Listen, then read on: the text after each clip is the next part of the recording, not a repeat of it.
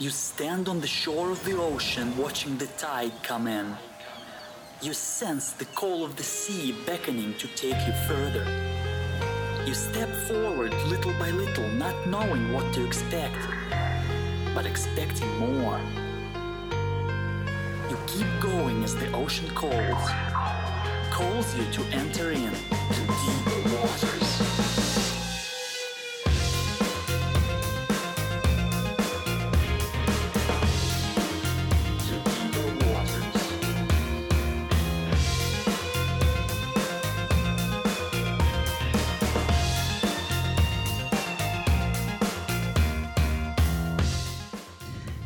Everyone, and welcome to the Deeper Waters podcast. I am Nick Peters, your host, seeking to bring you the very best in Christian scholarship and apologetics, and today is no exception. Today, we're talking about apologetics and doctrine for women. As you know, women are more than just a pretty face. Usually, sadly, if you watch a movie, well, for, for women, especially an action movie, usually a main role seems to be being romantic with a hero and screaming and being rescued. And that seems to be about it. And sadly, in the church, we can have the same kind of thing that if women get together for a conference, it's all about here's how you can be a better wife, here's how you can be a better mother, which is fine and good. Those things should be happening. But maybe sometimes women need more. Maybe we could actually teach women doctrine on their own.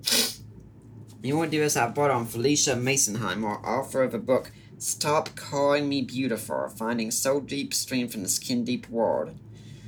She teaches Christian women how to know what they believe and live it boldly. She's a blogger, podcast host, and speaker. Her writing focuses on discerning truth in a culture of confusion and letting that truth draw us nearer to God. She lives in northern Michigan with her husband and children. So, Felicia, welcome to the show. Thank you for having me, Nick.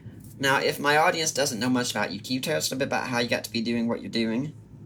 Yes, so I originally took an interest in theology and apologetics back when I was in college. I attended Liberty University in Lynchburg, Virginia, and didn't originally mean to major in anything related to the Bible. I was actually working in higher education at the time and so I wasn't interested in making a career out of ministry or doing, my, you know, writing related to theology or apologetics.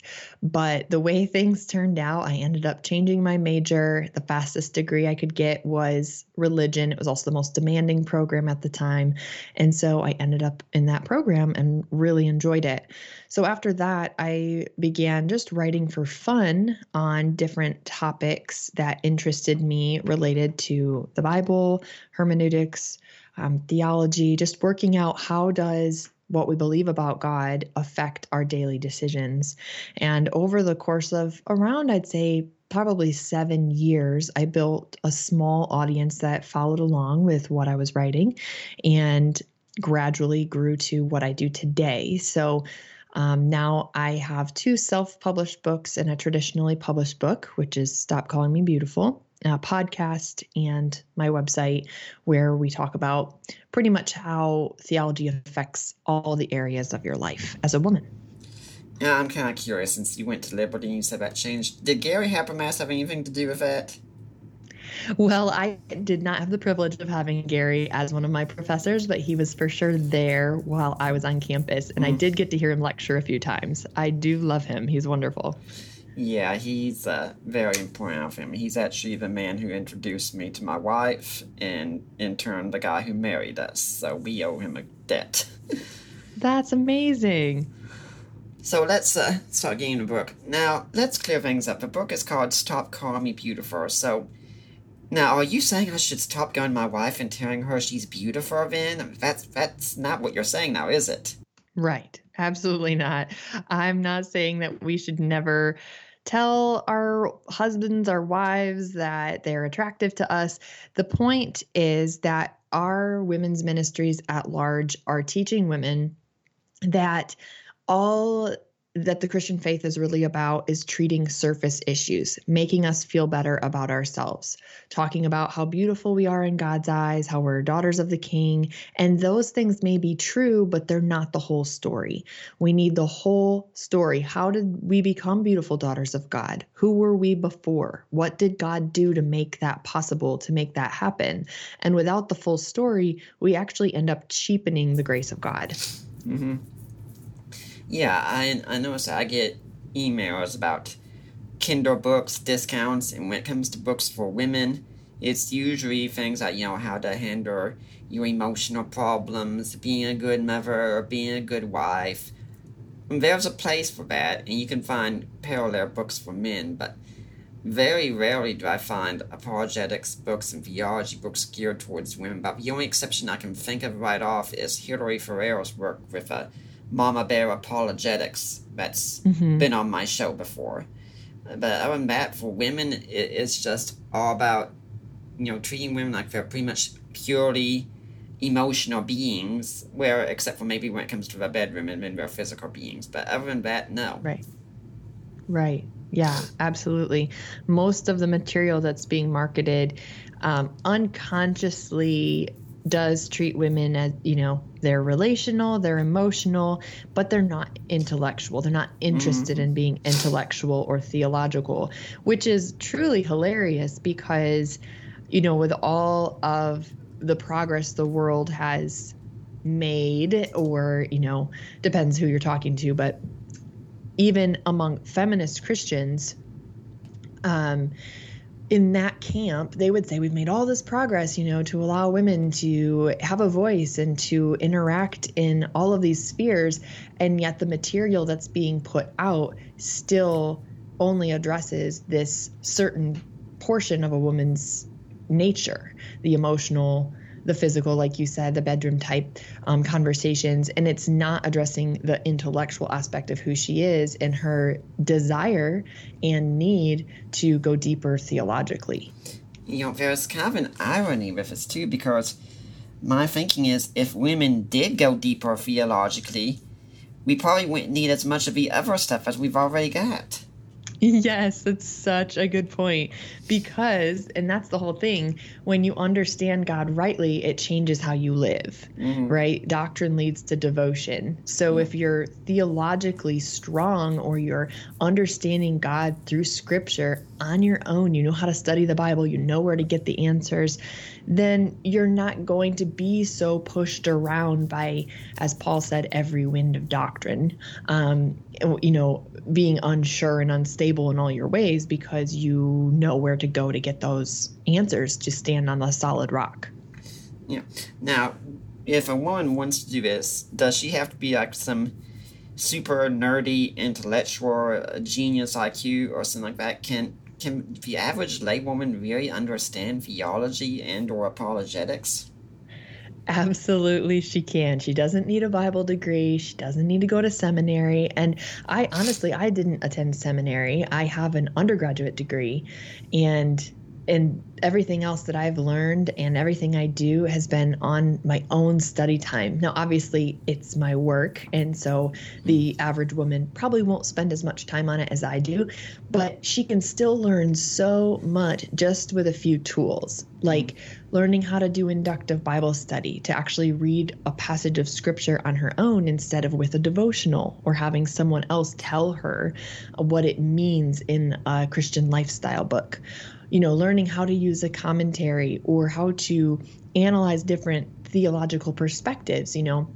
There are mm. so many different approaches to certain issues in Christianity that it's good to read across different traditions how how can she filter through that just a few of those tools can help her to navigate these kinds of things even if she is at home with small kids reading this during lunch you know it doesn't have to be a career thing. It can simply be in the corners of the day where she's drawing closer to God by understanding Him more.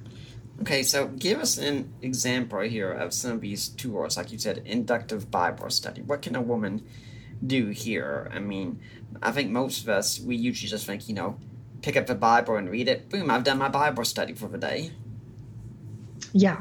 So, inductive Bible study is an approach to studying the Bible that involves breaking down the text as you're reading it to discover the author's intent, the themes, the word meanings, the historical context, all of these things that help you understand what the Bible actually meant. And I'm sure, Nick, you've heard people say, just as I have, you know, Leviticus is boring or there's Old mm-hmm. Testament's hard to understand. Well, it is because it was written in a different culture and time. If you sat down to the Iliad with no help, yeah, it would be confusing and hard to understand at times. But the Bible is also an ancient literary text, originally written in a different language. It's just also the inspired word of God. And so we have to understand when we come to it that it will take work. It will require that we struggle a little bit to understand it, but there's so many great tools out there to help with that now. So Kay Arthur is a good example with Precept Ministries. She teaches and has tons of books on how to break the Bible down, how to understand what you're reading using commentaries. It was a commentary that originally made me fall in love with Leviticus because I finally understood the meaning behind the sacrifices and more context of what was going on there. It's just the fact that we bring a Western mind to the text that makes it so difficult. Yeah. Um, I, I always been getting this when I'm dialoguing with, interestingly enough, atheists you usually mm. go and treat the Bible as if it was written today and everything has to be crystal clear today, and by God, you shouldn't need to go and really study the context and the culture or anything like that. Mm. Sadly, to me, Christians have the exact same mindset. They they, they kind of think like the, the Bible isn't for them, it's written to them. It's God's personal message to them, and they should understand it immediately as they are. Mm, I love that point, which is so interesting because you wouldn't bring that attitude to any other kind of literature. Mm-hmm. If you were in an English 101 class, they would tell you, you know, let's think about when this was written, who the author was, what their intent was, who the audience, the original audience probably was. That would all color what you're reading. You know, you think about a play like Death of a Salesman super popular, everybody knows about it. Well, it was written in a certain time. And when you understand what was going on at that time, it helps you understand what's going on in the play. It's the same kind of thing with the Bible, only it's inspired, and inerrant, infallible. And when we remove that, you know, it's just like you said, we think the Bible's written to us and we're like, well, I should just understand it. It should just come naturally. We're forgetting that it's still a work of literature. You know, Mark Noll wrote an interesting book, The Civil War as a Theological Crisis. And mm. in it, he has a line that the reason slavery lasted so long here in America was because the arguments that the abolitionists had, they were the stronger arguments. They were more nuanced, they required an understanding of the culture and the context and the history. And most Americans instead had this view that, you know, the Bible should be crystal clear and we're a chosen people, so it should speak directly to us. And so, because of that mindset, the abolitionists weren't winning the argument, which led to the Civil War. So, yeah, that kind of mindset has consequences. Wow, that's a fascinating um, historical way of looking at that. And yeah, so many implications today when you look at that kind of mentality and how it affects reading the Bible. It's it leads to it can't help but lead to a salvation and i say that with quotations mm-hmm. um, a salvation that is truly exhausting and works based because your relationship with god is completely dependent on you immediately applying whatever you're reading and there's not a lot of understanding of how the Holy Spirit works and sanctification and walking with God personally. Mm. It's, oh, I, I'm going to read only the stuff in the Bible that applies to me, and I'm going to try my best to live it out. Hey, so, how exactly did you get interested in this? I got interested in it all because of my own personal struggle with these things. Mm. I was struggling with what the Christian life was supposed to look like um, like many people, I grew up without a great understanding of the Holy Spirit or his role. Um, I was raised in a Pentecostal environment where the Holy Spirit really was more an emotional experience than he was a person of the Trinity who was sanctifying you. And then when we left that environment, I ended up you know, at a Southern Baptist university where we didn't really talk about the Holy Spirit at all. Now, of course, that's not the case for every Southern Baptist experience, but where I was, the church I was in, um, that was the case. And so it was like these two ends of a, a spectrum, and I was trying to understand what does it mean to follow Christ? Is it I accept Christ and then it's all up to me? Or is there something else here that I'm missing? And as I really dug into the word for myself and started to learn how to study it, I realized that it's it's you know a both and the Lord grace faith and grace are bringing me this salvation. But after that, I walk in obedience and he sanctifies me as I walk.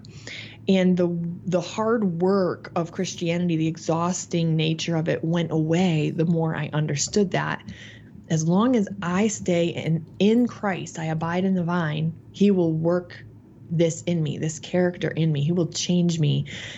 It was so freeing to understand that John 15 concept that I thought, you know, other women need to understand this. You know, we've been told just be a beautiful daughter of the king and it'll make you feel better and, mm. and you'll do all the right things. And it wasn't working for me and then I realized, well, scripture doesn't expect it to work for you. It's not what it what the Bible teaches. Because you know, the number one goal in life is to feel good about yourself, right? Right, according to cultural Christianity. Mm-hmm. Now you've got a chapter in here about the Instagram Bible. I think that's an interesting way to put it because you know social media is such a huge part of our lives. My wife loves for Instagram. She's got a dream of being a makeup artist someday, so mm. she's p- posting pictures of herself on Instagram, trying to get people's reactions for everything about how she's doing her makeup. Now, do when you talk about the Instagram Bible, what exactly do you have in mind there? When I describe the Instagram Bible, I'm talking about the way we treat the Bible as something postable to social media. So we don't want to spend time in scripture unless it's the perfect Instagrammable environment. Mm. A candle, coffee, an armchair, you know, a Bible spread out on our lap. And the funny thing is, on my own Instagram, I have pictures of this. However, that's not always what it looks like. Mm-hmm. A lot of times, I'm studying the Bible with my two small children right there because I didn't get up early enough to study it in the morning. Or back when I was working full time, I did it on my lunch break in my car or in my office at my desk. What mattered was that I, I came to the Lord and I sought him. It wasn't where I was or what time it was. You know, it's not like we fail if it's not at 6 a.m but we've created this expectation that a quiet time with God has to look a certain way to be valid or to approach Him. And that's the Instagram Bible. And when we let go of that and we realize until what, 30 years ago, 40 years ago, did mm. people have this perfect environment to seek God? Of course not. The apostles didn't have it, the disciples didn't have that. They sought God for God's sake not for what they could get out of him. And that is a huge mentality shift for Christian women. Yeah, the term quiet time nowhere shows up in scripture. I've been a Christian for several years. I'd never heard anyone make that kind of reference, and really it makes no sense. I do my Bible reading in the morning, first thing I wake up, I read a chapter of the New Testament, chapter of the Old Testament. Sometimes my wife be right next to me playing YouTube videos or something like that. I still have to keep going. And mm-hmm. I, I mean, you're not always going to find perfect conditions. I mean, usually at night I read like just a simple verse and think about that as I'm going to sleep. But yeah, you're not going to find perfect conditions. I mean, if you can get them, great. But other than that, no. Yeah. If you wait for the perfect time, it's never going to happen. Mm. And I like the whole thing about how, you know, we think things have to be able to be shared in an Instagram post. I, I shared something like this recently, and someone said they are very tired of people posting things like Bible verses online with no context to them whatsoever. I mean, sometimes that can work for some verses, but not all of them. I mean, how many of us have misunderstood so thoroughly Philippians 4.13 or Jeremiah 29.11? Oh gosh, don't I don't know how many testimonies I've heard quoting Jeremiah 29.11. I'm thinking, I know. when did you go into the Babylonian exile? Please tell me this. How does this promise apply? Yeah. On, on this thread, I, I share this picture of this devotional calendar. I have the, the verse from Luke that said, All this I will give to you if you will bow down and worship me. Sounds so inspirational. Until you realize it was the devil who said that one. oh, that's so classic. Another one that I see a lot for women is the verse from Psalms. I think it's Psalm 42, maybe 46, where it says, For God is within her, she, sh- she will not fall. Mm-hmm. And it's talking about the city of Jerusalem. It's not talking about a woman. Mm-hmm. But because the the language, the pronoun is female, we take it out of context and we put it on shirts and mugs and anything else we mm-hmm. can, mm-hmm. even though it does not apply in that context. Yeah, and you know, I, I really wish people would just give just a little bit of context. Sometimes to all these verses, just try to understand me. Every time I'm at an event, I hear a testimony of Jeremiah twenty nine eleven. I wish I could just come up here and say, dude, let me tell you what's really going on. I mean, I, I understand how you want to do that. Just look, there's a better verse you can go to. Just go to something like Romans eight twenty eight or something like that. That'll work just fine for you. Right. Mm. And when you give the context, it makes the concept so much more powerful. Mm. I also think it's funny in that Jeremiah 29 passage that everybody wants 29:11 but nobody wants 29:12. Mm-hmm. You know, where it says if you seek me, you will find me if you seek me with all your heart. If if it's conditional, you know, but you know, we want to just hear God has great plans for me but no requirements. Mm-hmm. And yet God expects us to walk with him and obey in order to see the fullness of his blessing and we ignore that part. Mm-hmm. Yeah, and now let's move on to another part here with, with this. You've also got a tale of two women, and I thought this was such an interesting contrast. I'd never compare these two. Samaritan woman, to which my wife is interested in joining the Eastern Orthodox Church, and tomorrow is the Sunday of the Samaritan woman, I think she said. And Dinah in the Old Testament. Now, most people know about the the Samaritan woman, a lot of people might not know the story of Dinah. She's not the most famous woman in the Old Testament. So, what what's her story? Well, it's actually really sad. Mm-hmm. Um, Dinah was a daughter of Jacob. She's the only named daughter of Jacob that mm-hmm. we know. So we know he had his uh, 12 sons and by different wives, and then he had Dinah by Leah. So she's Leah's daughter. And at the time when the story takes place in Genesis 34, Dinah and her family are all camping near the city of Shechem, mm-hmm. which is named for the prince Shechem. His name is Shechem, and the city's named after him, and his father. Um, I think his father's Hamor. So. They're sitting here, you know, camping nearby. They build a well, Jacob's well there. Um, and Dinah goes out to see the women of the land. And at some point during which is perfectly that, normal behavior for her, w- right, would be perfectly normal. Yes, they were not Israelites, but she was seeing other women in the area.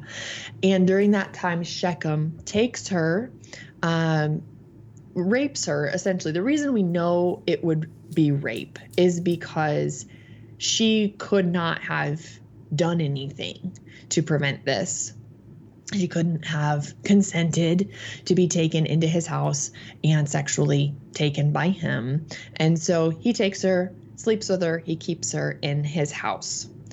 After that, he then goes to his father and says, "Hey, I want I want this woman as a as a wife."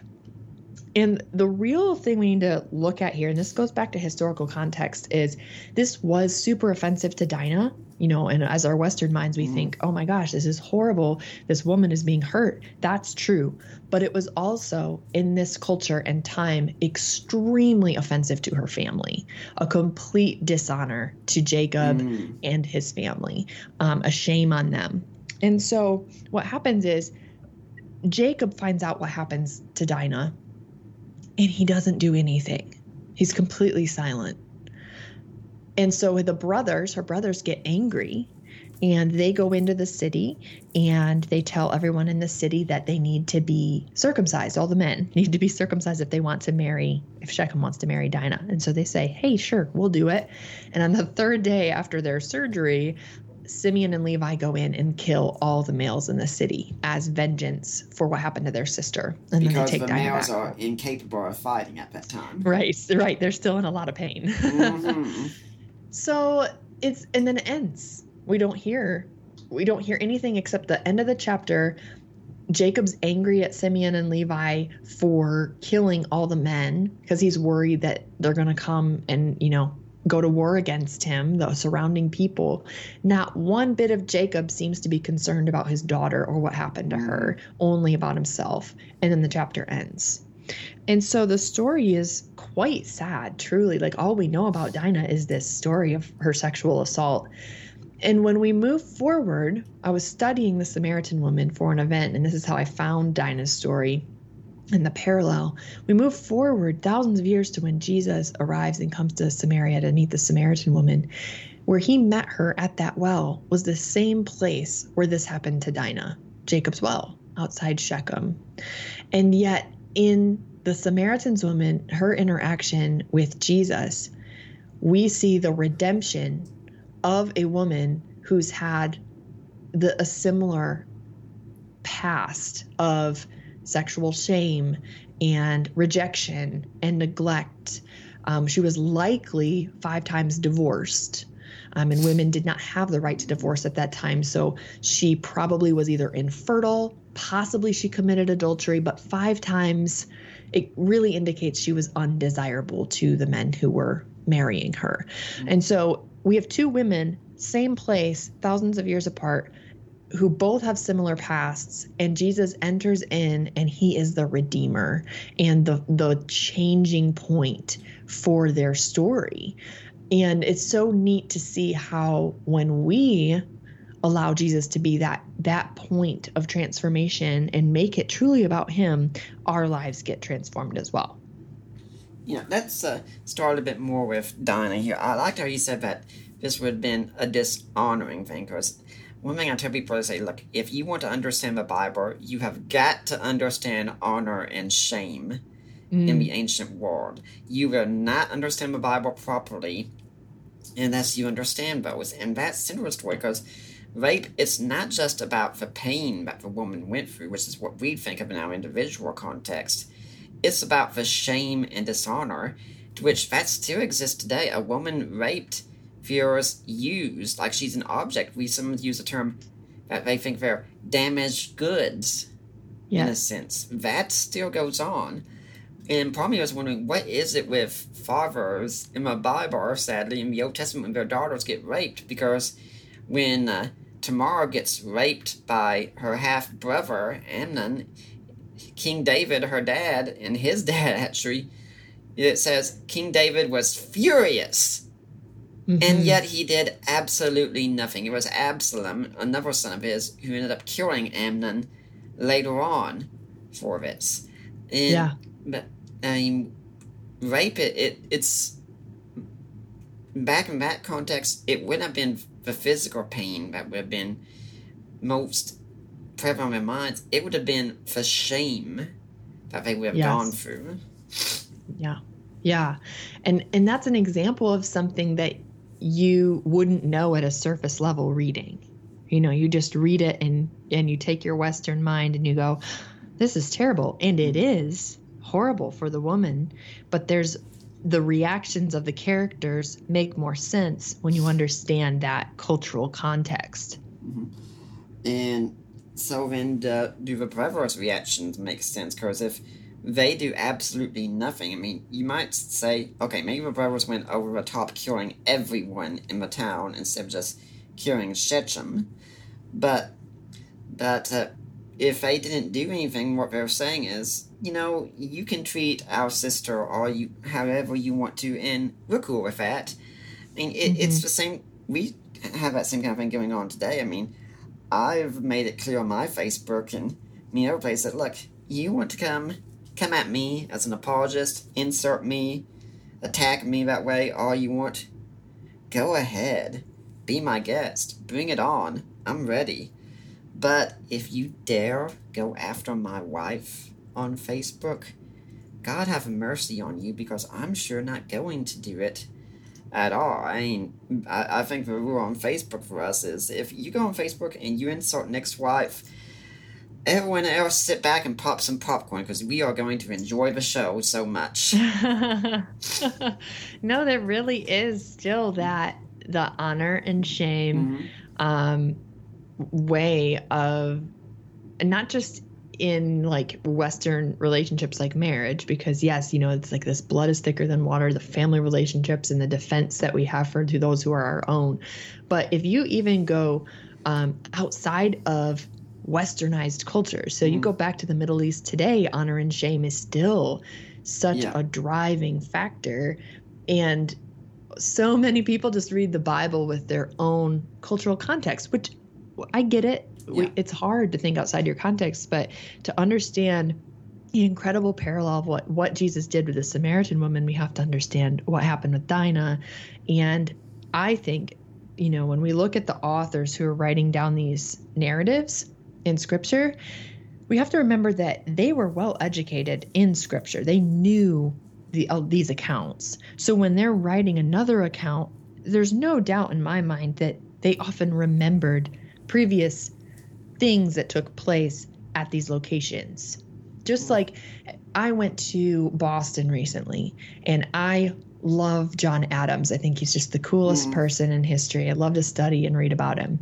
So when I went back to Boston, even though I had my own, you know, cultural context and things that I was doing there, I remembered what happened there hundreds of years before because I know the stories. It matters to me. Mm-hmm. And so when we're reading the Bible, I think it's really neat to uh, remember that the author would know hey, this account that I'm writing with Jesus, John, who's writing this, Jesus and the Samaritan woman, he, they knew what happened at Jacob's Well and the history of that area. And so that would be something that we should also keep in mind when reading Hi, this is Gary Habermas. I'm the Distinguished Research Professor of Apologetics and Philosophy at Liberty University in Lynchburg, Virginia. I teach full time in the PhD program here, and I have been a guest on the program by Nick Peters on uh, many occasions. And over the years, I've noticed how many excellent guests he gets and I can tell you personally that Nick reads everything that comes his way. He's a great interviewer, he's got good insight and questions, and I highly recommend his program. Yeah. Yeah, kind of interesting. We mentioned going to Boston. You think things you thought of a history first. I I thought if I ever go to Boston, I want to go to the Bull and Finch Tavern. There. my I, I grew up with my dad watching Cheers, and that's where that was filmed at. So I'd say, yeah, I want to go there and see that. But yeah, yeah. I mean, I've uh, had Jayson Georges on my show today, and he talked about going to the Far East in Asia. I, I don't remember what country it was, but he'd had a girl coming over for a Bible study several others. And at one point, she came back and said, I can't keep going on because the my family is getting after me because what I'm doing is bringing shame to them. And he hmm. thought, I need to do some research. I wonder if the Bible has anything to say about honor and shame. I mean, when he told that to me, I was interviewing at the time, and I couldn't help but laugh a little bit at that point. Like, yeah, I think you discover very quickly it does. And I've I've said several times that our our culture today we talk all about guilt and innocence so mm. much, and we mean it in an emotional context. And the Bible talks about these things, but it means it more in a legal context instead of a feeling context. but it constantly talks about honor and shame. Guess which one we talk about the most in our churches today? Mostly shame. yeah, mostly the guilt and innocence instead. Guilt, guilt, guilt. We talk about shame sometimes. And you never uh, yes, even- that parallel. Yeah. Yeah. Well, and then we, we contrast this with the woman at the where here. And you know, she was living in a shameful position because the text says she came out at noon when it would be the hottest part of the day and when none of the other women were around. And the astounding thing is, at the end, she becomes the most vocal woman. And it's amazing because she's going out and saying, This guy told me everything I ever did, when earlier she was ashamed of everything she ever did. Yeah. Yep.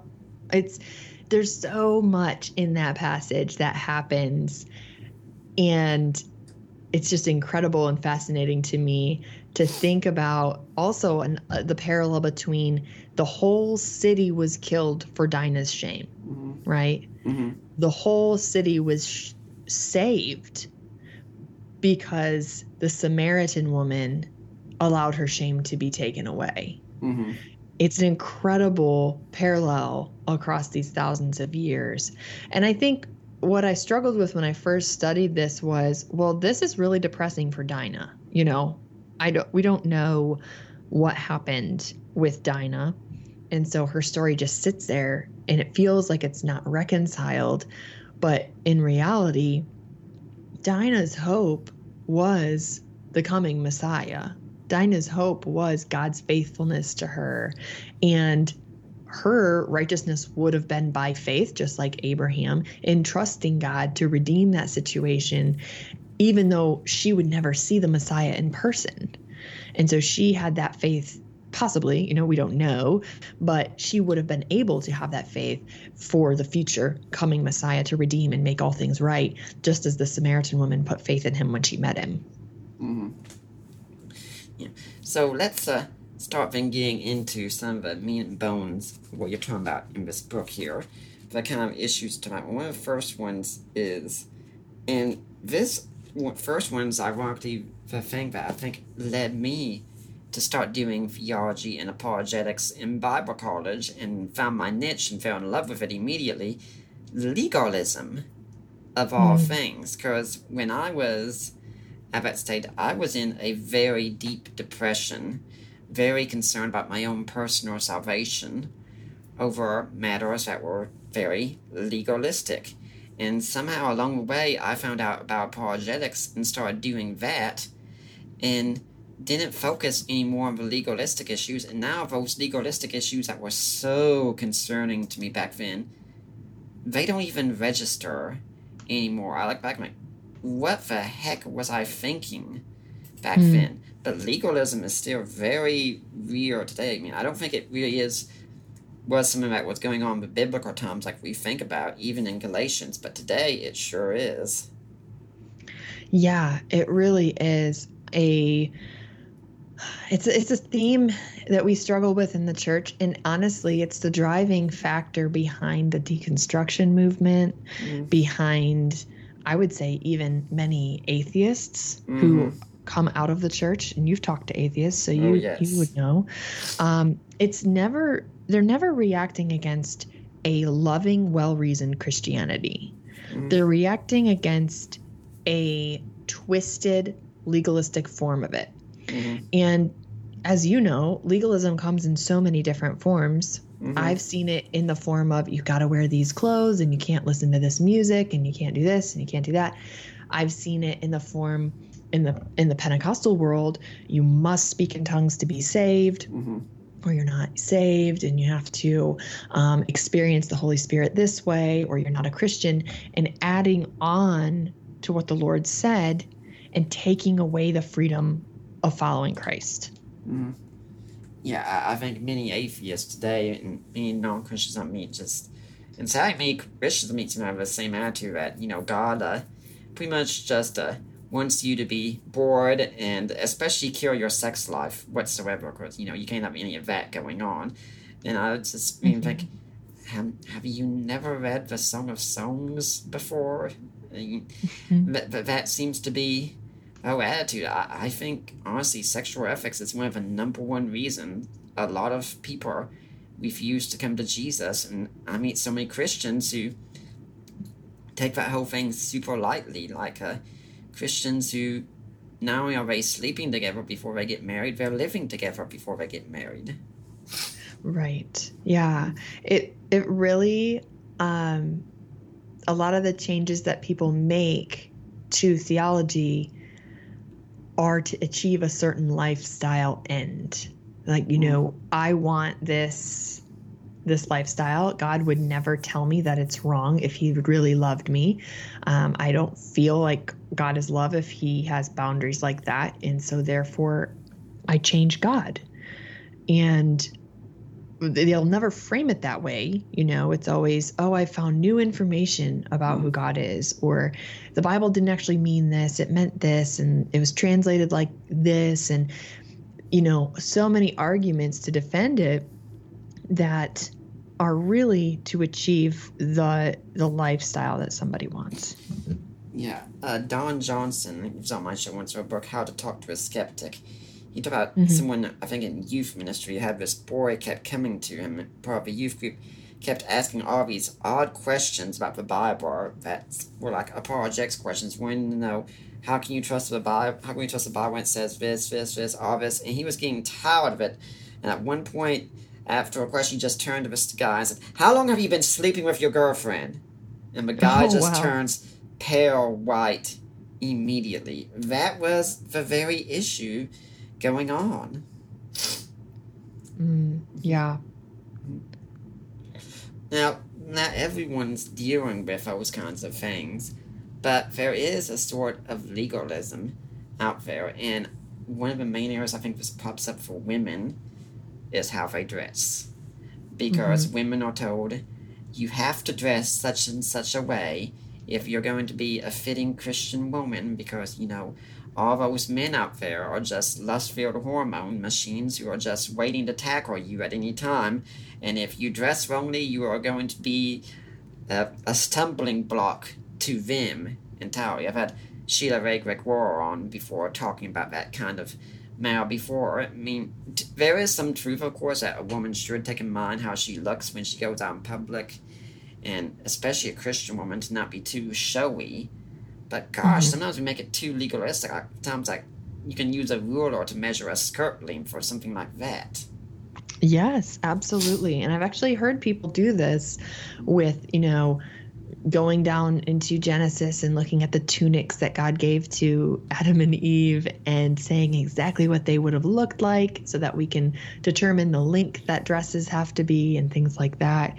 And the reality is that when the Bible talks about modesty, what it's talking about usually is social modesty, Mm-hmm. not being Yes. an economic stumbling block, Mhm. you know, shaming the poor by dressing excessively with wealth and coming in and making them feel bad. Which is why Peter says, you know, not don't bedeck yourself with gold and pearls and expensive clothes, not because those things are inherently bad, but because women were doing it to show off at these gatherings and making those who had less feel like they didn't belong and it was all about you know the wealthy you know it's all about social status we see this problem in the church today that is immodesty Mhm. just as much as showing up you know in a skin tight dress with p- body parts hanging out would be Mhm. Yeah, when Paul says this in one of the letters to Timothy about dressing modestly, he's saying women don't dress like you're rich when you're not trying to win honor. I mean, he's not saying don't ever dress up nice and look good at all. I mean, heck, when Ruth is going to see Boaz to offer to ask if he'll marry her, where's Naomi tell her? Babe, put on your Mhm. best clothes look the best you can. I mean, when when I picked up my wife for our first date, she told me she was so excited she got up at like three in the morning, was starting already putting on her makeup and things like that, and trying to find the best outfit. That's not anything wrong. If you, I mean, if you're going on a date, I mean, you should want to dress your best for that Right. person. But at the same time, there is this, this danger here. We've got that women are told that all they do is fuel lust for men. Mm-hmm. Yeah. Well, I mean, I'm interested in what you would have to say about that, Nick, because my thought as a woman has always been that argument treats men, hmm it demeans men. Yeah. It treats them like they're animals and have no control over themselves. And it actually makes them seem, you know, it's it's talking down to them, treating them like they're stupid Mhm. and saying like, "Oh, you women, you need to behave this way because, you know, the average Christian man can't control himself."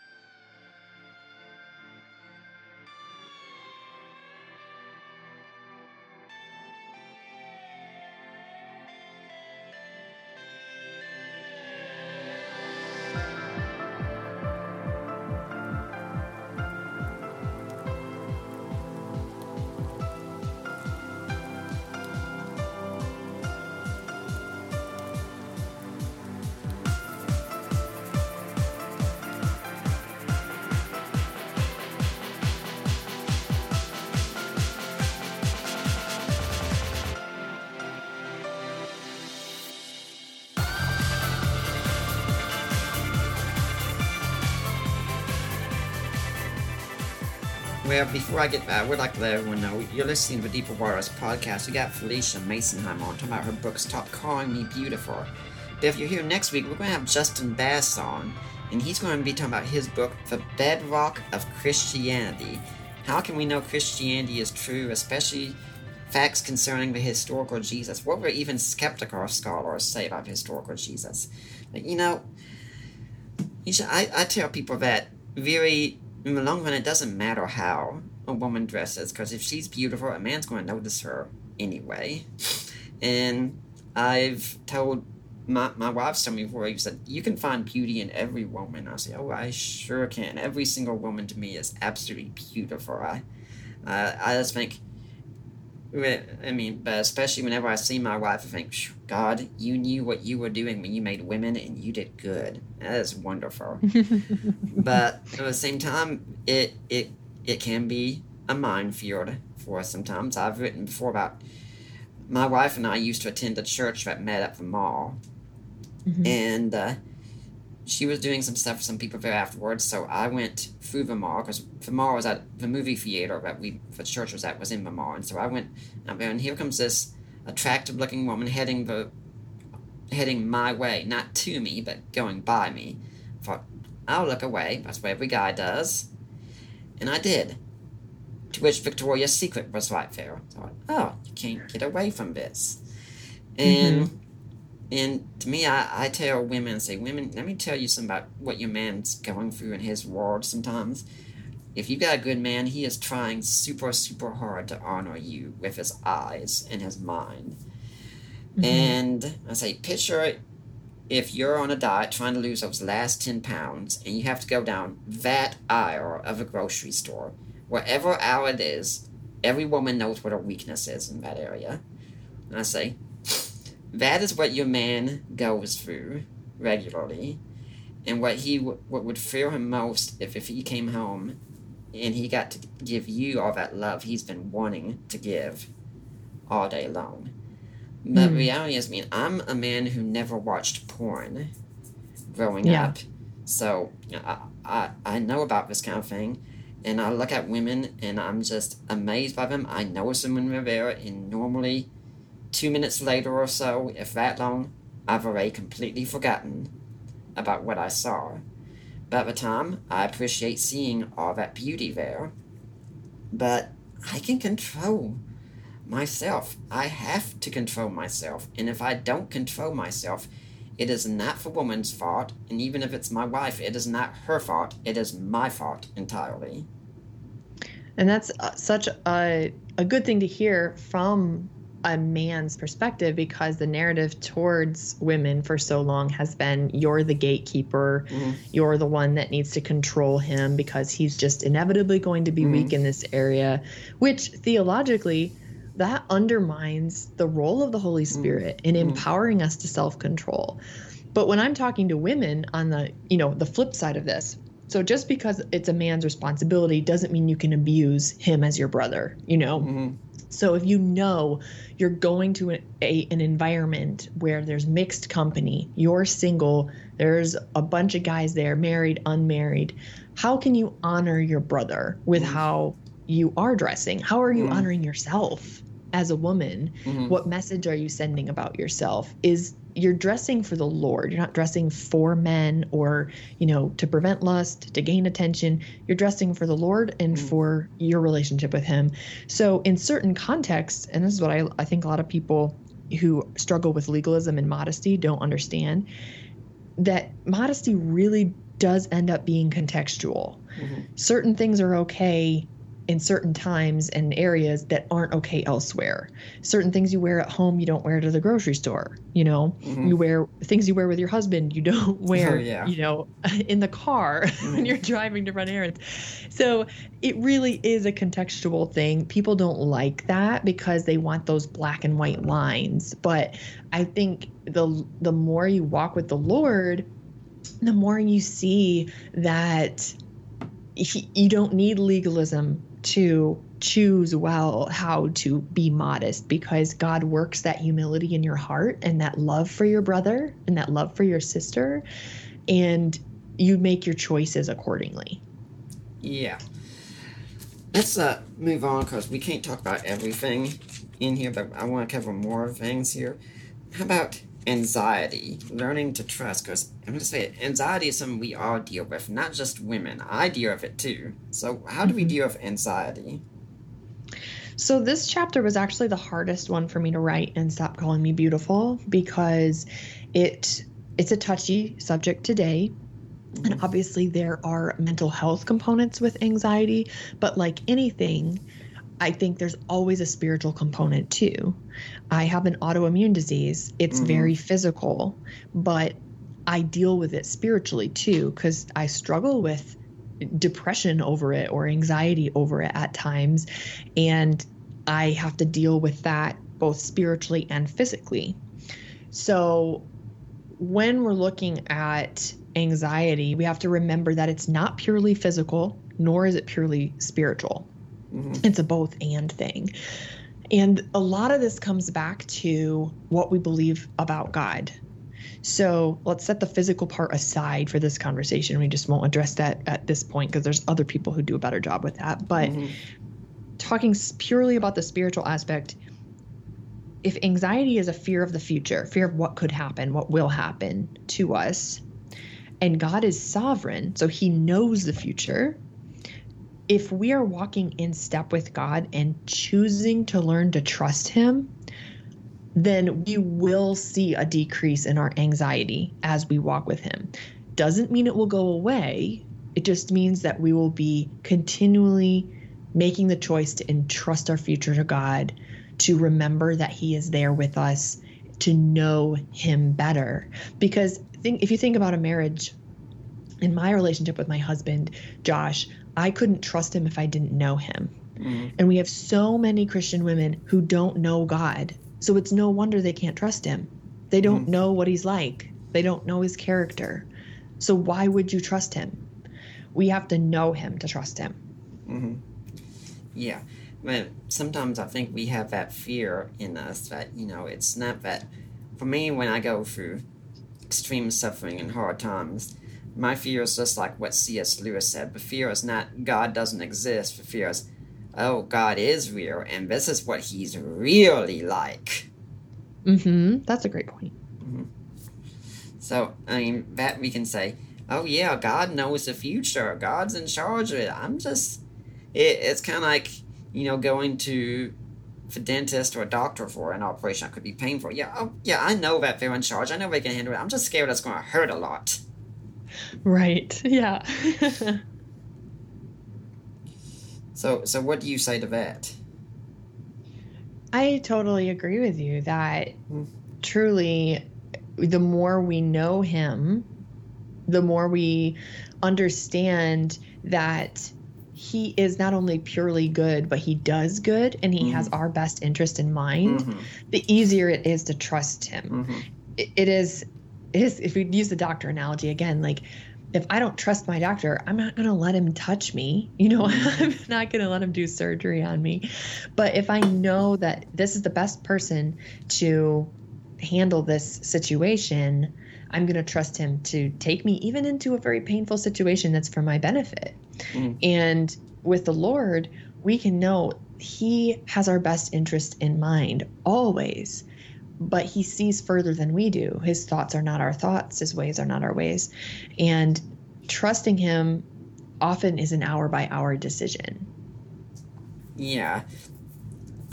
I, agree, man. In fact, uh, that's why I point to Romans 8.28 as a better verse to use instead of Jeremiah 29. 11. I, I had a friend going through a crisis recently, and he called me, and he was trying to figure out how to work through it, and I pointed to that verse and said, because he's in the projects mind, the guy, and I said, you need to keep this in mind. If you love the Lord, this is going to work for your good. I'm a gamer, so in gaming terminology, I say this is the ultimate cheat code for life. this will work for good. And he kept saying, well, this is going to happen, this is going to happen. And said, okay, let's get back to one proposition. It was going to be our base proposition. We don't know the future. Okay, we don't know the future. And he been after a while, he said, but but if it happens with this or this, and I said, what's our proposition? We don't know the future. And that kept coming back over mm-hmm. and over. And, you know, it kind of reminds me of Mark Twain saying that I have feared many things in my life. Some of them actually happened. Yeah, exactly. Our worst nightmare is usually worse than reality. Mm-hmm. And I mean, in my life, I've had things happen that really were my worst nightmare. Mm-hmm. My husband losing his job suddenly when the day after we bought our house when I was seven months pregnant. That is just a nightmare to mm-hmm. me. And yet God showed himself so faithful for that season. And so I can look back on that and I can say, God was faithful then. He was faithful in all these other circumstances. And who he was to us then is basically like an, an Ebenezer stone, a reminder of who he is today. And the character that I've seen in him in the word and in my life is my basis for trust. Mm.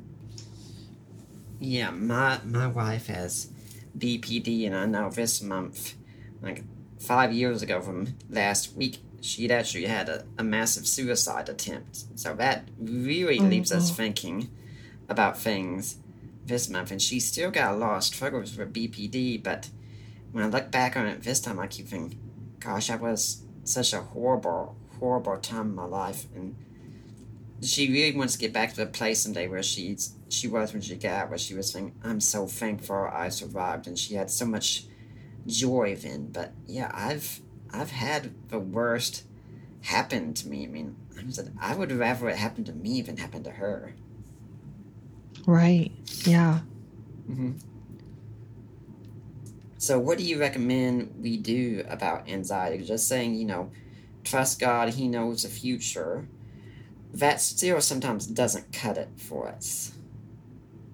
Right. And it is yeah, it's kind of annoying when people treat treat anxiety that way and like don't just trust God more, just pray more. Oh, yeah. Well, it's not that simple. You know, there are physical things we can do to help with anxiety. Um, in our home, we change diet. Um, gluten is known to contribute to anxiety, and um, cause some issues with people who have ADHD and things like that. And so, you know, there's things you can do physically, but then spiritually, I think what really needs to happen is not just trust God, you know, just tell somebody to trust God. Mm-hmm. Rather, let's study who God is, and then the trust will come naturally. You know, it's like telling somebody, "Oh, trust trust your boyfriend."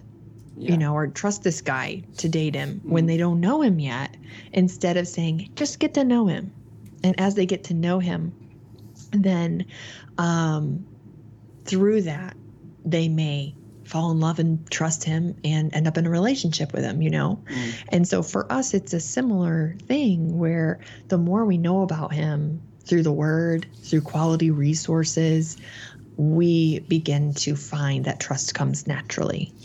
Yeah, my, my wife has said since due to her emotional problems she's had been in counseling so much of her life most of her life at this point say and she's said for sadly sometimes Christian counselors can be some of the worst ones out there. It's not true about our current one, he's awesome. But she says so many Christian counselors I go to, they just give tend to give the same pablum. Read the Mhm. Bible and pray. You know, those Yep. are good things to do, but gosh, a, tr- a good counselor needs to be able to say so much more than just that. Yes, I totally agree. Our counselor is wonderful too. She's a Christian, um, but also, you know, a licensed counselor who, who meets with non Christians as well. And it is, it's more than just the pat answer. Mm. And just telling somebody to trust when they're struggling with trust makes zero sense. It, speaking about struggling with trust, then let's go to another issue in the book that you talk about. Women, this is so especially prevalent today. A broken sexuality, and this is normally because of women, like has happened with my wife, who've gone through sexual abuse. Not from our family, by the way, just to make clear from everyone, but gone through it. And this is an area so many women struggle in, and that can be especially difficult for the men who aren't struggling in that area mm-hmm. there because it just leads to such a, a tension. Why is this such an issue for women? I think it's what it goes back to what you said earlier, Nick, about honor and shame. And something about sexuality taps into that honor and shame concept. That when sexuality is truly honored the way God wants it to be honored, we feel fulfilled. Um, whether you're being honored as someone who's not yet having sex and people are honoring that choice, honoring you as a person, um, or whether the, you know you're in marriage and your sexuality is being honored appropriately there. You know your needs are being considered. It's a loving um, act and union. But when sexuality is twisted, when people abuse it, when they um, take it, when they manipulate it, then we see this shame. And that shame opens the door to sexual addictions and further promiscuity. Um, I work with a lot of young women who have come out of sexual addiction or are currently struggling. Many of them were sexually abused. And so obviously the the, the beginning portion for their for their life and their sexuality, it wasn't their choice to be roped into the, someone's sexual sin. But mm. then after that, the shame drove them to their own decisions of sexual sin because they felt like you said earlier, damaged goods. Mm-hmm. Why try? It doesn't matter. It's all gone. It doesn't, mm-hmm. you know, there's no point anymore. And something about that shame and honor and sexuality um, is just powerful. And I think it's because the enemy knows how powerful sex is. Oh, yes. He knows what it does to women, especially, and their hearts and their spirits. I think it affects men just as much. Oh, I just think they deal with it differently. Mm-hmm. Yeah, yeah. Speaking as a man, I can definitely assure you, it it deals with things so much better. I used to see a pastoral counselor when I lived in Knoxville, and I didn't understand what he said at the time. But he said, you know, some of these issues that you're struggling with right now, I really don't think they're going to change until you get married and have sex. I, do- I really don't see how that's going to be such a big issue there. But then, a few months after we got married, my wife and I went to an apologetics conference in Charlotte, and we heard a talk that was being given on gender differences, or ways men and women relate. And at that point, some things started to click. And hmm. I went up to speak to the lady afterwards, and I know her and her husband still today. And Allie, my wife, was there with me, and I said, you know, I, I, I started having things click afterwards, because before I got married to Allie, I was often very insecure in my apologetics. Hmm. And I couldn't take criticism in it very well, because, you know, for me, I think when I found out, out famous that that was where I was getting my identity entirely. And if I was questioning my area, then that that left me questioning about my worth and things of that sort. But now mm-hmm. that I'm married to Allie, I get validation from her on a regular basis. So I'm able to flow a lot smoother. My ability in this field is far, far better. Now, that does seem me with a sad position if things aren't well between us. I can still struggle at that time. But yes, I, I think looking back, that counselor was right. That that was such a huge validation to me as a man. Yeah, I definitely think that there is a there is something about the covenant intimacy in marriage that that we we downplay. We either make it purely physical, right? Mhm. Or people make it super spiritual and like you're not supposed to get any physical out of it at all. Oh, yes. um, and then, of course, this isn't to say that singles can't experience this confidence and this, you know, spiritual fulfillment too, because we know Paul was single and um, was very um, passionate about that. But that for those who are married, there is this support and encouragement um, sexually that contributes to your emotional well being, your physical well being. And it's very, very powerful. But of course, so of course, the enemy is going to use that to his advantage and, and use our sexual choices to shame us and trap us and keep us, you know, in bondage. And and that was my own story. I have a history of sexual addiction um, and erotica, which is like porn in writing Yeah. mostly marketed to women. And walking through that with the Lord has truly taught me that either, you know, you're controlled by sexual shame or shame in general, or you're controlled by the Holy Spirit and God's truth. You can't be controlled by both at the same time. Mm-hmm. And so, to the degree you're surrendered to God's truth, you're free from sexual sin. Mm-hmm. Before we keep going down this route, I'd like to remind you when you're listening to the Deeper Waters podcast. Everything we do here is supported by listeners like you. We really need and appreciate your support. If you want to give that, please go to deeperwatersapologetics.com. That's my site. And click on the link on the site. Help support the work of Deeper Waters Christian Ministry. Now, you'll get taken from there to the ministry of risen Jesus. Have you gone to the right place? Yes, you are at the right place. Those are my in laws, Mike and Debbie Licona you uh, make your donation, and then you get in touch with them or me or my wife and said, "Hey, I made a donation. I want to go to Nick Peters. I want to go to Deeper Waters." We will give that donation. It will be tax deductible. You can also buy ebooks that I have written: A Creed for the Ages, The Apostles' Creed in Today's Christian, and hopefully out by now. Uh, the one Dawkins in the Dock. My look at Richard Dawkins's book Outgrowing God. Um, ones I've co-written Groundless, God and Natural Disasters, the Mission Bars Project, Christian Answers to This Generation's Questions, and of course, Defining Inerrancy and Contextualizing Inerrancy. And if you can't do any of these, please go on iTunes and leave a positive review. It means so much to me. Now, Phylicia, do you have an organization or a charity you'd like some people to donate to? Um, yes, if they would love to donate, um, we, my husband and I, support a organization here in northern Michigan called Manna Food Project that provides food to the underprivileged and those in rural poverty. Um, and so that is our donation of choice. Um, and they serve alongside a lot of churches of different denominations as well in order to provide food to people and families in Michigan who um, are experiencing food insecurity, especially now that coronavirus has quarantined many of them. Okay, so let's get back here to the whole thing about shame and learning your identity because, you know, no woman really deserves to be used this way. And, you know, when I when I encounter women struggling with with enjoying physical intimacy, I tell you know what, you're not just depriving your husband if you're doing this kind of thing. You're depriving yourself.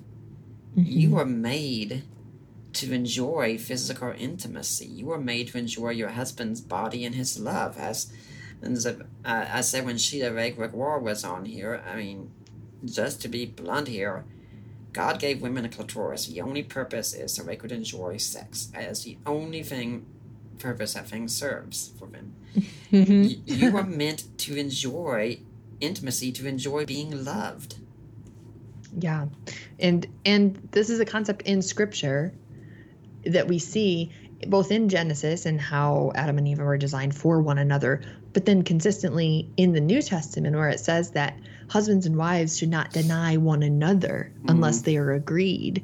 It's not don't you know de- don't deny your husband yeah. only. He could have written that, but he didn't. He said yeah. don't deny one another. Mm-hmm. Yeah. So, what do you recommend women do who are struggling with sexual shame?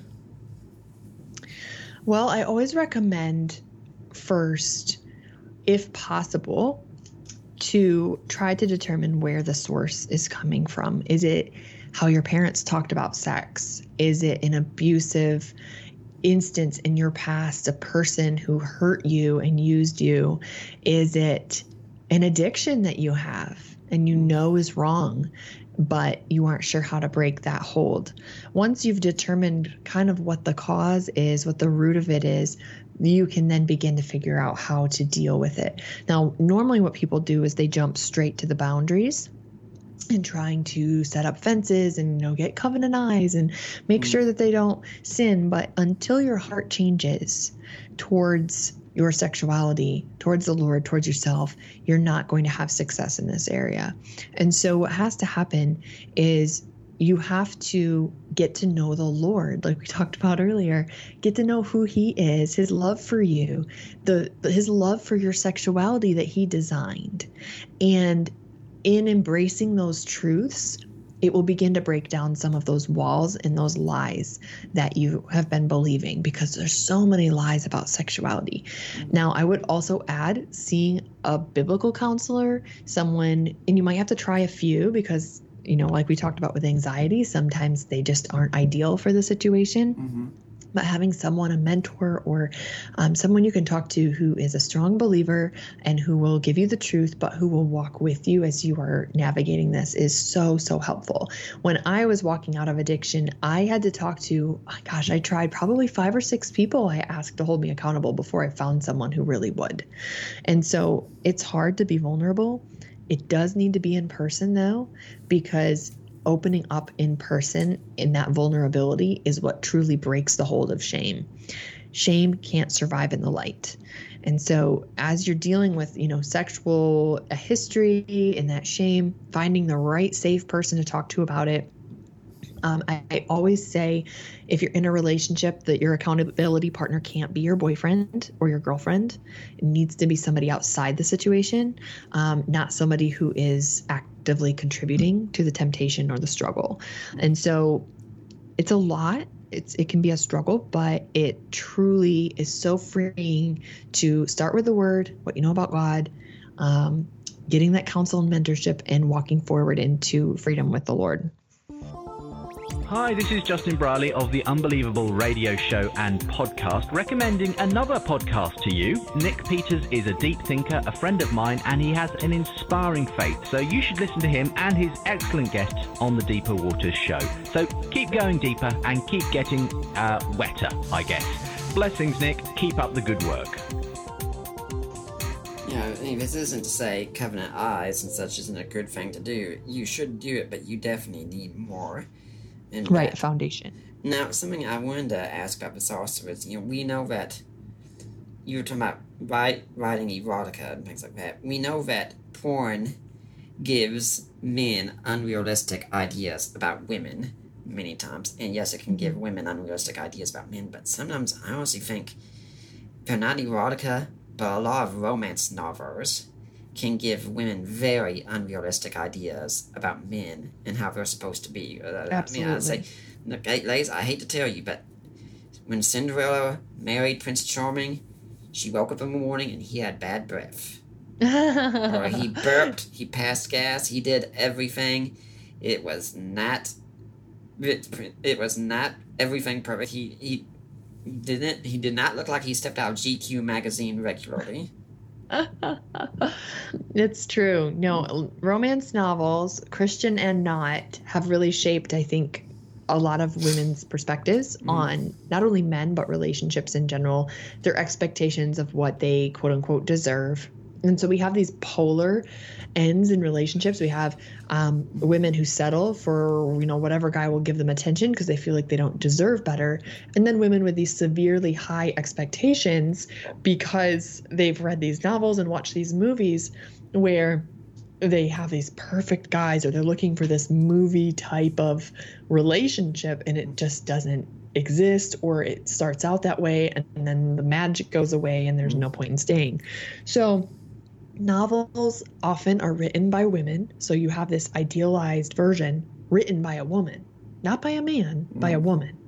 So if a if a man was writing it, I think there'd possibly be more accuracy in what a man would be like. Mm. But because a woman is writing it, you have a woman's perspective on what a man should be like.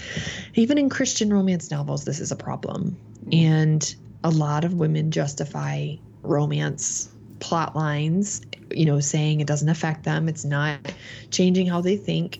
But when you consume the same thing over and over and over again, it will change how you think. Mm-hmm. It will change your expectations. It will change how you interact.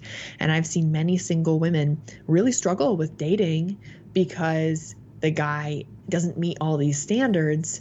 And the question is, you know, are you living in the real world? Are you living, you know, among real people or are you living among this idealized version in your mind and nobody's measuring up because you took the ideal from fiction instead of from reality? Yeah, I, I don't think men would be more accurate. If anything, we'd probably over exaggerate ourselves. We would be su- for supreme lovers, for instance. Oh, yeah, I, I don't think we would be entirely accurate. But, you know, we, again, we could spend our time here doing all this more and more. We could do a whole show on this easily, but we still have other things to come to. Um, one of the ones also here that I think definitely needs to be talked about is overcoming shame for a woman, because so many times a woman struggles so badly with shame, and I hate to say it, but a lot of times it can be based on how they look too, because mm-hmm. no woman thinks she's beautiful enough. It seems. Mm-hmm. Yes, um, I think a lot of that comes from comparison and our world's emphasis on the outward. We can really struggle with how we look, mm-hmm. um, especially when we look at ourselves and then we look out at the world and we think, "Gosh, you know, I, I can't afford to, you know, be as gorgeous as these women and do all the things that they do to, to uh, keep themselves up."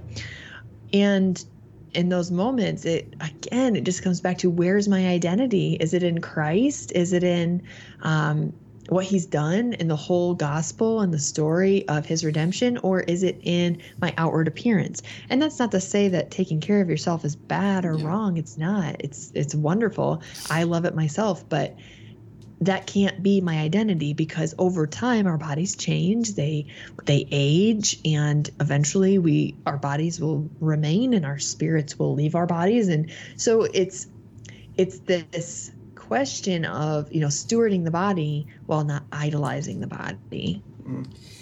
yeah something interesting about this so one of my wife's girlfriends came over sometime this past week and was just talking with us because my wife struggles with this kind of thing and what we told her it and uh, I was able to back this and tell. He says, "Harry, look, how you look really is secondary. What matters most is confidence. More than mm. confidence for a woman is super attractive, and uh, it just boggles my mind when women worry so much about the things that we look and think they don't really matter, and the things that we think matter most wanted me to say that doesn't really matter. Mm-hmm. Yeah, we. I think the church has tended to.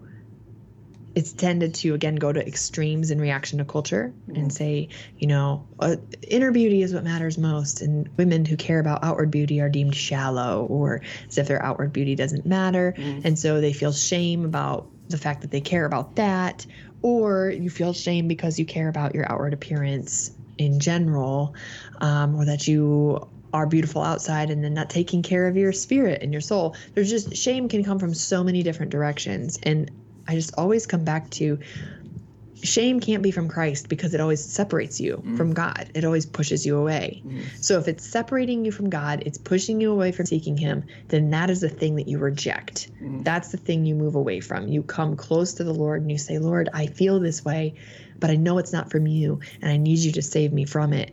And that's where, it, yes, we're saved once, right? But we're also continually saved from things like this mm-hmm. um, by the grace of God. Yeah, uh, I, I probably want to put in maybe some stipulations here. I, mean, I think shame could be good if it drove you to repentance for something you've done wrong.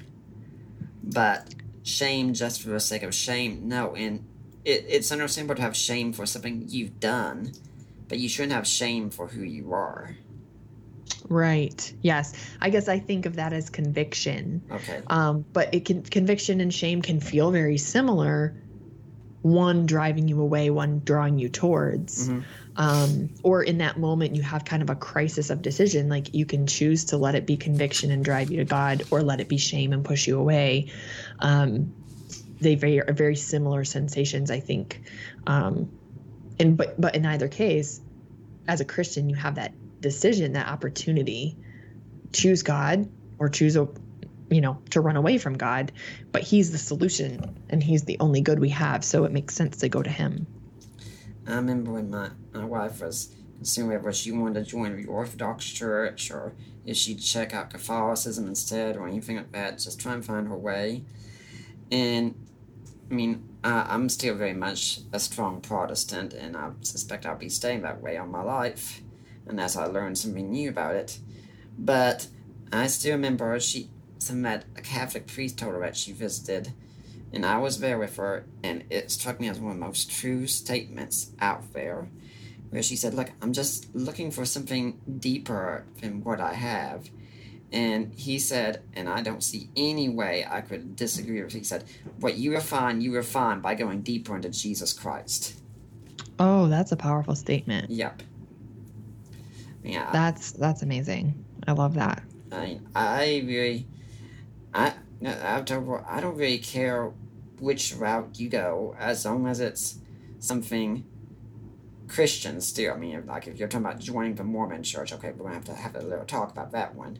Right. But- yeah. If Catholicism gets you closer to Jesus, if Orthodoxy gets you closer to Jesus, I am all for it because that's all that matters to me is you getting closer to Christ.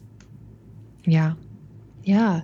And it's amazing to see how across the traditions of the church we've there's different ways of doing that while still uniting around that orthodox theology. The you know, the sound teaching of the of the historical church. It, it, seems that for a lot of women, it could be one of the problems is they, a lot of women, I think, really have a hard time accepting being loved, and that leads to a lot of shame. Mhm. Yes, for sure. I think that's definitely a struggle for a lot of us. And it was a struggle for me that really shifted when I allowed myself to accept the love of God. When God became truly real to me and I was seeking Him and realizing God really does love me, uh, then it was easier to accept the love of people.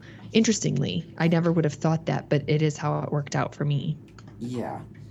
Uh, uh, I've told her this kind of thing before, and I said to a friend she was talking to last night, we was talking about a thing that she'd been wronged by someone. Whether she had or not, I don't know. I didn't know the situation. I couldn't speak on it. I said, look, how others treat you, that can be important.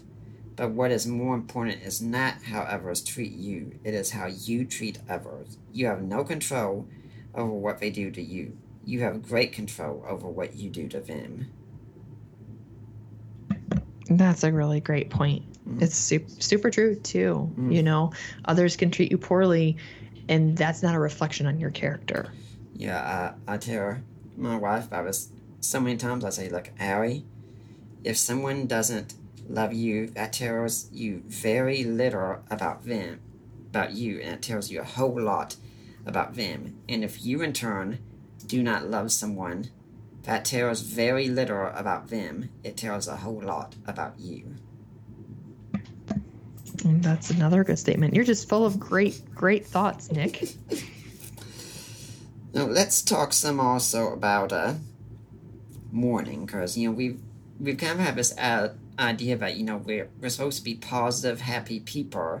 Many times you talk about how good the love of God is, and yes, that's true. But let's face it, sometimes things happen, and we mourn over them. Like last year, my wife's first real pet, a dog that she'd had. Um, she got him when they were, um, I don't remember how old, teenager maybe just barely preteen. I don't remember exactly, but last year was the first time they had to put the dog down. And if you've had experience with pets, you know that is a super, super hard time. And heck, I didn't even grow up with a dog. I was there when it happened, and I was trying to control myself from crying at the time. It is a mm-hmm. very hard time, and of course, there are so many harder situations losing a human loved one, a, a close relative, a friend, things like that. It it's ridiculous to think we should be happy at those times, isn't it? It is, and the answer isn't, you know, you know, we, we once again we give those pat answers like. Mm-hmm oh, you know, they're in a better place, you know, it'll be okay. And what we really need is to step back and and look at God's heart in grief because it grie- it grieves God himself to see the effects of sin in the world. Death, decay, those things grieve God. Even Jesus wept at the death of Lazarus right before he was about to raise him from the dead. So if Jesus wept, Jesus grieved, in a, in a situation in which he was going to reverse death, how much more can we grieve with God mm-hmm. and allow ourselves to feel the pain mm-hmm. that we are feeling? This is something that's very biblical. I mean, we're told in the scripture, mourn with those who mourn. And then, of course, in First Thessalonians 4, it, it does put an important message on our group. It says, We mourn, but not like those who have no hope. Our morning is still supposed to be different, isn't it? It is. It's a hopeful morning mm. because there is there is a reconciliation. So the last year we did a study through Revelation with our college student group and they chose Revelation. I've never done a chapter by chapter study on it and that's what they wanted us to do and so I'm so glad that we did it because it really gives a great picture of God reconciling all things. Mm-hmm. So all the grief we've ever experienced is brought to justice at the end of days. We even see some reconciliation in this life, God's redemption of grief. Um, but ultimately, at the end of days, there will be this reconciliation, this judgment, where it's all called to account. And that's a comfort that no pain we go through is unaccounted for. God knows and He sees it and He walks with us through it. You know, I'm really glad that you uh, use the term revelation there, because it, it's one of my personal pet peeves when people put an S at the end of revelation. I'm saying, you know, that, that, that's grounds for stoning right there. Adding a letter. Yeah, it's for revelation of Jesus Christ, not for revelations. There's only one of them. But I did an interesting study on my blog once years ago on a book of Revelation. I love debating eschatology, end times. It's one of my mm-hmm. favorite topics to cover. But I said, I'm going to go through the book and see not what it says about end times, but just see what it says about Jesus Christ. Mm. And that is a very interesting study to do. And if you go to Revelation and do a study, and the whole purpose is to try and make sense out of end times, you're missing the most important thing in the book. Mm, yeah, it's that's a really great way to go through any book. I think. Um, I you know I think that's a great point that you can go to it looking to make a systematic theology or arrive at a conclusion. Like, I need to end up with a premillennial theology if I read mm-hmm. Revelation, or you can go in looking at, you know, who is Jesus in this in this book and gain some really powerful understanding of God's character by doing that. Mm-hmm. So we've we've got a few minutes to go here. I mean, we've talked a lot about things like this for women, and your book is, of course, excellent for them to help with this if a woman's wanting to get started studying theology, projects, things of that sort seriously, what would you recommend she do? I would recommend first learning just the basics of Bible study. So, how to break a passage down, how to study the different words, the historical context. And I have a lot of resources on my website about that if they have questions, including a free course that walks you through how to do that. Um, and there's some great books out there too, like Women of the Word by Jen Wilkin. That's a great start, a great foundation. From that point, I also recommend if they're not in a church that is teaching from the word to find one and get involved because that will be so supportive mm-hmm. during that season of growing and going deeper. And then finally, just utilizing some basic resources to understand theology. One that I really like is the Know What You Believe and Know Why You Believe series. Paul Little? um, yes, mm-hmm. Paul Little. I think they're super, you know, simple and a good start that kind of give you that basis. Another one that I love is How We Got the Bible by Jones. Mm. Really simple, lots of pictures, and kind of just walks you through in a really simple way where the Bible came from and why we can trust it. And I think having those foundational elements really kind of opens the door to more questions, and then they can dive into an area that they maybe are passionate about. Like I know you said you're very passionate about the resurrection. They can you know, begin to read Habermas's work or something mm-hmm. like that. Whereas, you know, I'm very passionate about the canon and how the Bible was formed. And so that's kind of an area I've really studied. Mm-hmm. Yeah. So, but even if a, if a woman doesn't know what kind of what are some criteria she can be looking for when deciding if she's going to listen to, read a book or say, listen to a podcast, such as this one? Or anything like that. I mean, how does a woman go about evaluating what she's going to choose to use?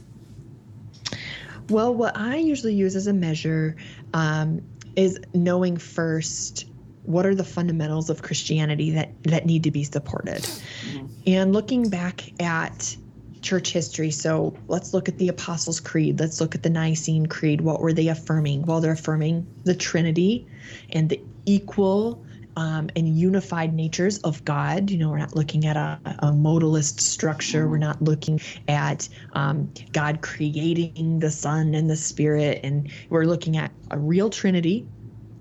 And we're looking at, you know, Jesus coming as a man, fully God, fully man, things that are essential doctrines to the faith. Understanding that is so important because there's so much confusion today, you know, using words that sound right, but the theology that's being taught is off base. Mm. And so I think this comes with time. I think it takes discernment and having some core teachers who are teaching that foundational orthodox theology to get them started and then from there they can start to expand out and read in some other traditions or read people who vary a little bit um, and I I will give recommendations, and I'm sure you do to have mm. a lot of recommendations, Nick, to, to give them oh, yes. scholars who are sticking to confessional Christianity, um, even though they may differ on a few issues. Yeah, if I'm recommending new books to people, one of the first ones I recommend is Lee Strobel, what he does, because yes. not only does he give you good information, when you finish reading the Lee Strobel book, you know plenty of other authors you can go to because he interviews them. Mm-hmm. I love Lee Strobel. I love um, Ravi Zacharias is mm. good too, oh, though yes. he's a little harder to read than mm-hmm. Lee. Um, C.S. Lewis also would be great to get them started oh, yes. in apologetics and um, basic theology. Yeah, my, my wife's priest actually loves the writings of C.S. Lewis. I know many Catholics who love C.S. Lewis. C.S. Lewis is just so usable across the board. I mean, pretty much everyone loves him. He is. He's so he's so clear and also kind of funny, mm. you know, and um, just sums things up so beautifully. Mm. Yeah, and uh, I think if you also have these, you'll be much more prepared for when like, I know before too long. Hopefully, we're going to be having Jehovah's Witnesses come by because I saw it advertisement for them at the grocery store. Hey, that sounds like fun. Have the witnesses come by and mean, my wife and I, we know enough to not get caught in these, but there are too many women who could be going to all these women's conferences and learning all these good things about, say, how to be a good wife and a good mother, which is excellent. But then here come these Mormons saying, oh, we believe in family too. We are a very family focused church. We would love to teach right. you how to be a good wife and good mother. And I'm sure they've got some great advice that can be used. But that comes with a whole other trap to it. Yes, it's it's why we need to know the word ourselves and not just secondhand. What do you think churches can be doing here differently? I think there truly needs to be a change, and, and this is changing. I don't want to be discouraging, but I think there really needs to be a change overall in the church in how we're structuring women's Bible studies. Mm-hmm. I think there will be pushback from the women themselves who will say, This is boring, or I don't see how this applies. But we still need to do it. We need to take the existing studies deeper than they are we need to teach them the terminology, teach them to study the Bible, not just read it, not just listen to it on audio. Show them how to break down a passage in 10 minutes, you know, not just read it and then try to, you know, live it out on their own strength. I think we need to take our women's ministries and go, okay, we're going to teach this like this is a theology Sunday school class. I think women want it more than they know. And once the classes and the women who are teaching begin to take their their congregation deeper, they will see that the women will rise up. They will rise to the level that's being taught. But for a long time we've we've talked down to women. We've taught down to them assuming they're not interested in theology mm-hmm. because they're not going into ministry, they're not going to be pastors, etc when in reality, I think women are interested in it. They just haven't had it offered to them. Mm-hmm.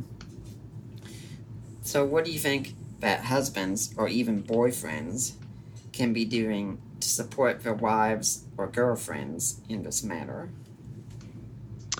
It's a good question. I think either way, like husband or boyfriend, taking an interest yourself is really helpful. Mm-hmm. Um, if your girlfriend or your wife is beginning to search and ask questions, support that in her, support that interest. Maybe find some resources you can read together or study a book of the Bible together. Um, support that interest. Now, obviously, you don't have to be the one stop shop for her. You know, there's other resources that you can search out and she can search out. But I think just the fact that a husband or boyfriend is supportive and interested as well really inspires a lot of women to keep going. It's really lonely for them when their significant other doesn't take any interest in theology and they do when you started talking about that, I remember we've had a Sean McDowell on our show before, a good friend of ours here. And there was a story about, about how he went to his dad, Josh McDowell, once very famously in Projects World, and how he said, Dad, I'm starting to doubt Christianity. And his dad, he said, That's great, son! And he was thrilled with it. And Francis Schaeffer, same kind of thing, his daughter came to him once, having a lot of doubts, and he didn't think so well go out there, study, read both sides, and make a decision.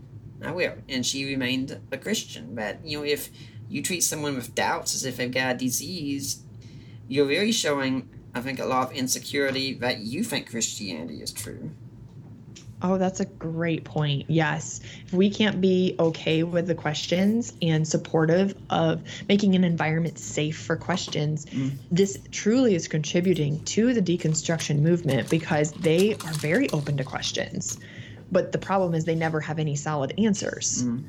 Whereas you should be able to ask a question, get an answer, but you know, not not have somebody shame you for asking the question yeah. or say, you know, why are you doubting? Like, what, you know, are you sure you're saved and things like that?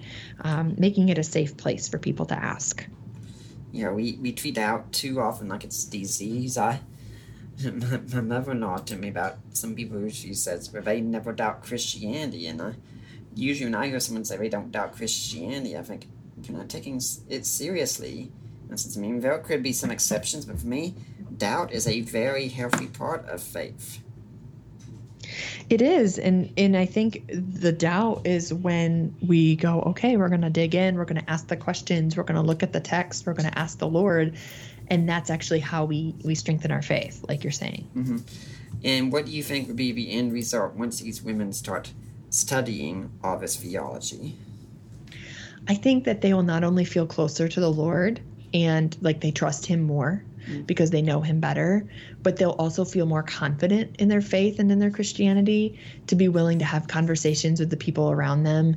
Because when those tough questions come up about, you know, how does this change how I live? You know, why, why are you making these decisions with your kids or with your sexuality? They'll actually have a reason. Mm. They'll be able to give a defense for what they believe. Mm not an argument, just a defense, just an explanation for for how they live and why they live the way they live and it will actually make them more confident more at peace um, and more fulfilled in their identity in christ yeah i know it's when we have people come over and we start having these kinds of discussions my wife doesn't have any concerns about things going off kilter because she knows i can handle it if someone says something and I'm always trying to get a point of, honey, I want you to be able to handle it too. Mm-hmm. Yeah. And as women really dive into their faith, I think that's the natural outcome. And not that they'll know everything right away, not that I know everything, even though I've been on this journey mm-hmm. for years. It's it's a continual walk with the Lord, and um, a lot of the confidence just comes from knowing Him mm-hmm. and knowing you're at peace with Him. Mm-hmm. Know, Phylicia, we don't have time to get into any more questions, but it, has been a great conversation. You know, if you didn't have a book out sometime, we'll have to do this again here. If anyone interesting interested in the book, it's Stop Calling Me Beautiful, Finding Soul Deep Strength in This Skin Deep World. As of the time of this recording on Kindle, it is 969. On Amazon, on paperback, it is 1253. Um, Phylicia, do you have a blog, an email, website where people can get in touch with you if they want to find out more? Yes, if they want to get in touch with me, they can follow my blog at PhyliciaMasonheimer.com. And then on social media, I am Phylicia Masonheimer. Um, do you have a uh, any uh, message you'd like to leave for the Deeper Waters audience here? I would just say that I am just encouraged that I got to chat with you. It's always fun to talk the deeper um, things of the faith with somebody who appreciates it and studies it as well. And that for those who are listening, I am just so excited for how the Lord will reveal himself to you as you go deeper with him. Mm-hmm. Well, I'd like to thank you for coming on. I hope we'll see you back here again sometime. Thank you, Nick. And I'd like to remind everyone that next week we're going to have Justin Bass on talking about his book, The Bedrock of Christianity. For now, I'm Nick Peters. I affirm the virgin birth, and I am signing off.